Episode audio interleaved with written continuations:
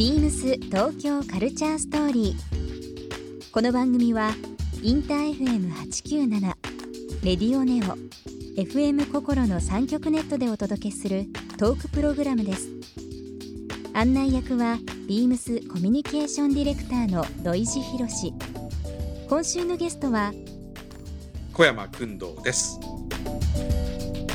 放送作家で脚本家の小山君堂さんをお迎え2016年からビームスジャパンの総合アドバイザーを務められビームスとともに日本文化の魅力を発信しています今週は小山君堂さんにご自身が影響を受けた人やゆかりのある京都への思いなどさまざまなお話を伺います Beams.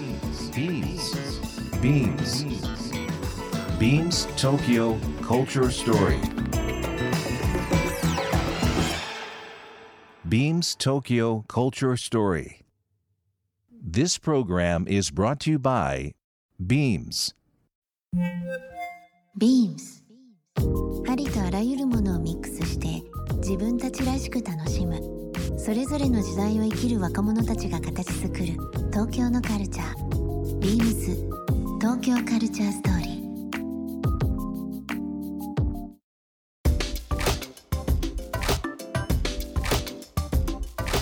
あのーまあ、大学で、まあ、副学長京都芸大ですよね、えーもされてて本当にあのいろんな 形で工藤さんのパフォーマンスっていうのを僕らあの体験してる部分はありますけども何かこう若かりし頃に工藤さんが強く影響を受けた人とか何かこうことってあったりとかされたんですか？そうですね。若かりし頃にうん。影響を受けたうん。父親の存在は大きかった気がします。ああお父様。はい。うん。父親はものすごく楽観主義者なんですよ。ね。え。それでいつもやらずに後悔するよりもやって後悔した方がいいから、うん。うん。お前は何でもやるんだ思ったことはやった方がいいっていう教育でしたし、うん。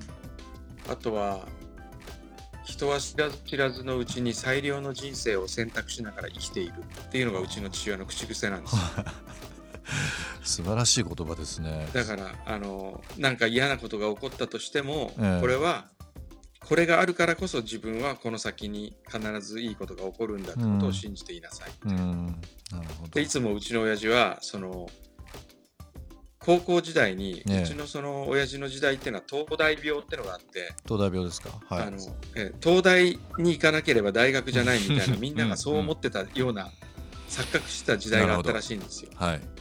それでうちの親父ももう東大以外は行かないって言ってうん、あの参浪して受からずにえ田舎に残ったままえ、うん。商売を始めてったんですよ、ねあ、そうなんですね。ええそれでなんか自分の東大行った友達なんかはみんな官僚になったりしたけれども、ええ。ー、と会った時にすごく東京の満員電車に揺られて 通が通勤してる姿を見た時え、にうん。いや自分は幸せだったなと。あの時東大受かってたらもしかしたら美人の女の人と結婚できたかもしれないけど とかって言うとうちの母親横で「あんた」とかっつってこう ツッコミを入れるってのが大体酔っ払った時のでも、くんどさんとお父様、あの、一緒で、本当に。言葉がシンプルなんですけど、すごくこう馴染んでくる。いやいやいや部分もありますし。くんどさんからも伝わってきました。今。あお父様いやいやとんでもないですくんどさんはあ今。ええあそうだまあもうもういいですよねあのいやもう一人いましたそういえば思った誰ですか？もうすごい気になります。京都のええ、清滝っていうところを清滝ご存知ですか？清滝ですか？嵐山よりもっと山の方に入ったところ佐賀の奥の方ですね。はい。その清滝というまあ集落がありまして、え昭和の初期はすごく栄えたあのすごく綺麗な場所で、はいそこに清滝川という川が流れてまして、え紅葉の名所ですごく栄えたんですけど、今はもうすっかり人がい誰も行かなくなった、はあのい。過疎化した集落なんですね。そこに、はい。紅茶屋という一軒の喫茶店のようなお店があったんですよ。うん。でそこに僕は今から二十数年前に初めて伺いまして、ええ。ー一人のおばあちゃんがそこにいて、はい。お茶を出してくれてお菓子とお茶を出してくれて。たまたま行かれたんですかそこは。ちょっと面白い方がいるからっていう話をあの京都のイタリアンレストランのシェフに聞きまして、ええええええ。であのホタルの時期が最高なんだって。ああいいですね。聞いてそれで一回行ったんですよね、はい。そしたら本当夜になったら川中にホタルが溢れるようなうん場所で、ねでそのおばあちゃんがのお家ってのはあのお茶屋さんというか、まあ、自宅兼なんですけど、うん。全面古いあの波打つような大正時代のガラスが入ったような建物 で。いいですね。それが川に突き出してて、ね。うん。えー半分傾いてるんでちょっと川に落ちるんじゃないかっていうようなそ そういう川に突き出したような和室がありましてそこに座って、ええ。ー自然の流れを見ながらただぼーっと過ごすと。えうん。でそこにおばあちゃんがお茶とお菓子持ってきてくれてうん。なんとない話をするんですよ。うん。今日は天気が良くて洗濯物がよう乾いたわと。か、うんうんお日さんは頼んでもないのに毎日ちゃんと東から上がって西に沈んでその間にたくさんの仕事をしてくれてもうありがたいみたいな そういう話をしてくれるんですよ。想像できますね何かね。でなんかそこに行くたびにうん。心の選択ができなてるほど。うん。なんかあのおばあちゃんからあの、まあ、自然への畏怖といいますか、ええ。自然を敬いながらでも自然を恐れてうん。謙虚に生きる人生というのは自然から学ぶっていう、そういう姿勢を教わった気がします。それであのだんだん最初はお客さんとして言ってたんですが、えそのうちお金はいいからっていうようになってえ はい。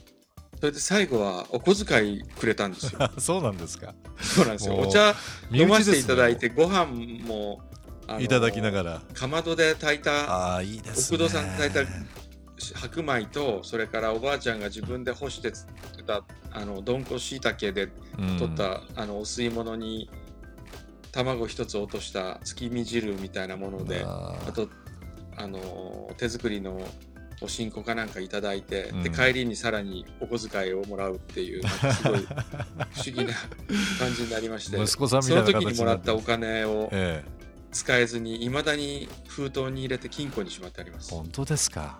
ええ。なんかこう私もあの田舎生まれで幼い時は川沿いでホテル見たりとかしましたけど今のお話伺って久しぶりにあのむ昔の風景といいますかね。なんかこう何も無欲な時っていうのもあれなんですけどなんとなくながらで生きてたかもしれないですけどなんかこうシンプルにちょっとリセットしたい気持ちもあるのでぜひぜひちょっとこうあの動けるようになったらしっかり訪れてみたいなと思いますけどもそうですよね今言ってくださいって言える時代じゃないですもんね。でもね早く収束してそういう体験をしたいという気持ちを持つのが大切ですからね。はい今あの京都のお話いただきましたけどもあのビームスジャパン、えー今月ですね5月ですけども、えー、とオープンの予定をしております。京都の新風館。という建物ですね。熊健吾さんの建築になりますけどそちらの方にビームスジャパン京都がオープン予定になりますが今あの総合アドバイザーでビームスジャパンの、えーをえーご監修いただいてます工藤さんの方ですけども工藤さん京都って本当にもうよくよく行かれるもう第二の第三のふるさとという形の場所かもしれませんがはい。なんかこうおこがましいんですけど京都って工藤さんってとってどういう場所だったり存在だったりとかするんでしょうかね。僕はもうそれは明快に思ってることがありましてえ人生の先生ですね。え、先生ですかもうええ存在自体が。あの学ぶことが本当に多い街だと思います。あそれは人から当然学んだりすることもありますし、ーうんえー京都の中の文化といいますか、うん京都のいろんな方と触れ合って文化人と呼ばれる方ではなく一般の普通のおじいちゃんであるとか近所のおばさんとか、そういう方と話してる時にふとしたことがあ自分にはまだ教養が足りないのかなとか あこういう尺度でものを考えたことなかったなとかなんかあこのう学ばされることがとにかく多いですね。ちょっと東京とは違いますか、いやー東あのこんなこと言ったら東京の人に怒られますし、うん。そもそもこの番組のタイトルは東京カルチャーストーリーだから あのそうなんですね、東京を否定したらいけないと思うんですけどでもやっね。うん。ぱりその京都の皆さんとの食事をしている時のなんか文化度の高さみたいなすごい感じますね。あのーまあ歴史のその尺という部分でももちろん違いますしやっぱりその和表的なことも含めてですけどもやっぱりこうどどことなしかオリジナルでありながらルーツであるしでも何かこうちょっと違いもあるしっていうちょっと特別ですよね京都ってね。京都は特別ですしなんか魔物な感じがします、魔物が感じがします。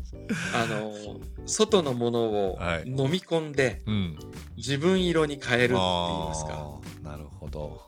だから今度のそのビームスジャパン京都もえおそらく新宿や渋谷のビームスジャパンとはまた変わってくると思うんですよね。えそうですね。ええ、ビームスが主語のはずなのにうん、京都に行った途端なんか京都の方が主語になってなるほど。ビームスが京都の洗礼を浴びた上で京都らしいビームスが出来上がって結果としてでもそれはすごい素敵だよねということで、えーうん。東京のビームスジャパンに何か跳ね返ってくるようなそんな気がしております。なるほど。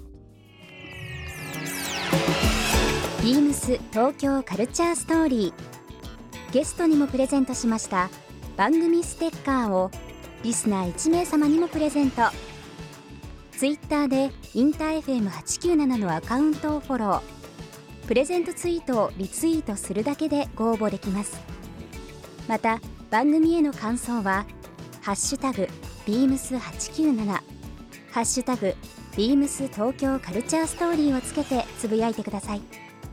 もう一度お聞きになりたい方はラジコラジオクラウドでチェックできます。ビームス東京カルチャーストーリー明日もお楽しみに beams ビームス宣伝統括部のパクリナです。YouTube 公式チャンネル、ビームスブロードキャストで、ビームススタッフの暮らしや趣味を紹介する動画シリーズ、ビームスアットホームビデオを公開しています。スタッフそれぞれが思い思いの方法で撮影編集しています。今後も不定期に更新されていきますので、皆様ぜひご覧ください。beams 東京カルチャーストーリー Beams Tokyo Culture Story. This program was brought to you by Beams.